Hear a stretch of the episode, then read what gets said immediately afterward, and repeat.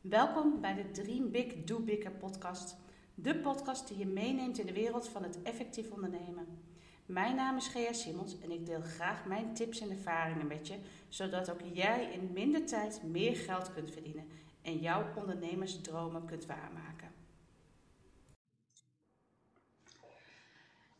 In deze nieuwe aflevering wil ik het met je hebben over de vijf dingen die je los moet laten als je met een VA gaat werken. Deze week triggerde mijn coach Veronique mij met de volgende vraag. Wat zijn de dingen die je los moet laten of al losgelaten hebt, die jou meer groei gaan geven in je bedrijf? Die vraag die zette mij aan het denken. Niet alleen over mijn eigen bedrijf en wat tot, ik tot nu toe heb losgelaten en nog moet loslaten, maar ook wat dit betekent voor mijn klanten en dus ook voor jou als ondernemer. Want als ondernemer kun je alleen maar groeien als je verandert. En zoals Albert Einstein al heeft gezegd, als je doet wat je altijd hebt gedaan, krijg je de resultaten die je altijd hebt gekregen. En zul je dus niet groeien. Ook Veronique zei laatst iets in dezelfde strekking in een live video. En het is gewoon een waarheid die staat als een koe. Je zult dus moeten loslaten als je gaat werken met een VA of een team. Want dan, gaat, dan geldt het precies hetzelfde. Er zijn zaken die jij moet loslaten, zodat jij je kunt gaan focussen op de groei van jouw bedrijf. Als je steeds maar weer over hun schouders blijft meekijken, gaat het alleen maar meer tijd kosten. In plaats van dat het je juist minder tijd gaat kosten en meer, meer rust gaat geven. En het stukje controle loslaten, je kindje uit handen geven uh, in de handen van een ander, is heel moeilijk. Dat kan ik je echt garanderen. Ik heb het zelf meegemaakt. Maar het geeft je echt zoveel meer lucht als je jouw VA of het team uh, wat voor je gaat werken het vertrouwen geeft dat zij het goed gaan doen. Je zult dus los moeten laten. En inmiddels ben ik alweer anderhalf jaar verder en heb ik een team waar ik heel blij mee ben. En heb ik in, inmiddels ook al meerdere dingen losgelaten. Uh, met moeite, echt. Ik heb ook mijn hakken in het zand gezet soms. Maar ik heb het wel gedaan. En het heeft me zoveel opgeleverd. Uh, dus ik deel deze graag ook met jou. Waardoor je je meer kunt gaan focussen op de groei van jouw bedrijf. Zoals ik mij ook heb kunnen focussen op de groei van mijn bedrijf. Allereerst, mijn team moet alles doen zoals ik dat deed. Als je die gedachte nog had, laat het alsjeblieft los. Eh, want iedereen werkt gewoon op zijn eigen manier. En dat is ook prima. Het gaat tenslotte om het eindresultaat en niet om hoe je er komt. Of iemand nou linksom of rechtsom naar het eindresultaat gaat, als dat eindresultaat maar wordt behaald. Maak onderweg wel goede afspraken met elkaar van wat je, wat je wel verwacht in ieder geval in dat eindresultaat. Zodat daar geen uh, vergissingen over kunnen bestaan en je niet naar elkaar kunt kijken van ja, maar dat had ik je toch gezegd of dat had je toch moeten weten. Het tweede is, het werk moet vlekkeloos of perfect worden gedaan. Ik zie het zo vaak dat um, iemand bedenkt dat hij een VA in dienst neemt. En dan moet natuurlijk alles zo, uh, vlekkeloos gaan. Want tenslotte is die VA de expert.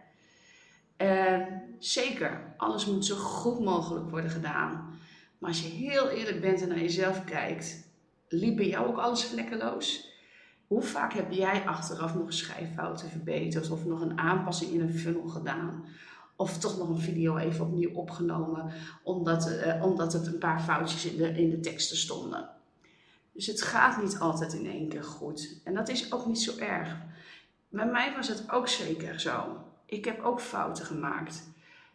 Maar daar leer je van. Het belangrijkste is dat je je fouten weer herstelt. En uh, dat je dus uh, dat je weer zorgt dat alles goed komt. Dus gun iemand ook uh, dat ze fouten mogen maken. want anders gaan ze alleen maar op hun tenen lopen en dan komt het zeker niet goed.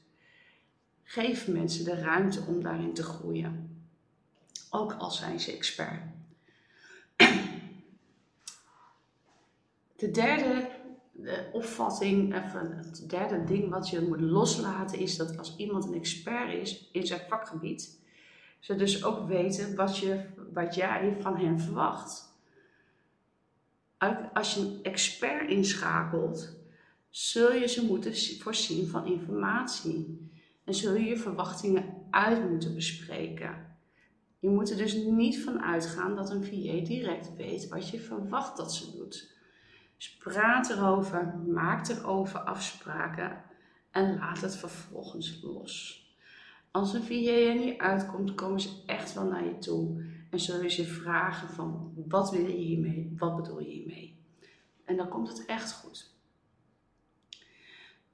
Het vierde uh, uh, ding om los te laten is dat een VA of een team jou direct tijd op gaat leveren. Als je, dat je verwachting is, moet ik je helaas wel teleurstellen. Want net zoals bij een bedrijf, als iemand daar gaat werken, uh, heb je een inwerktijd nodig. Dat geldt ook voor VA's. Zorg er dus voor, zeker de eerste weken, dat je rekening houdt met een overgangsfase. En in die overgangsfase kun je gevraagd worden om mee te kijken.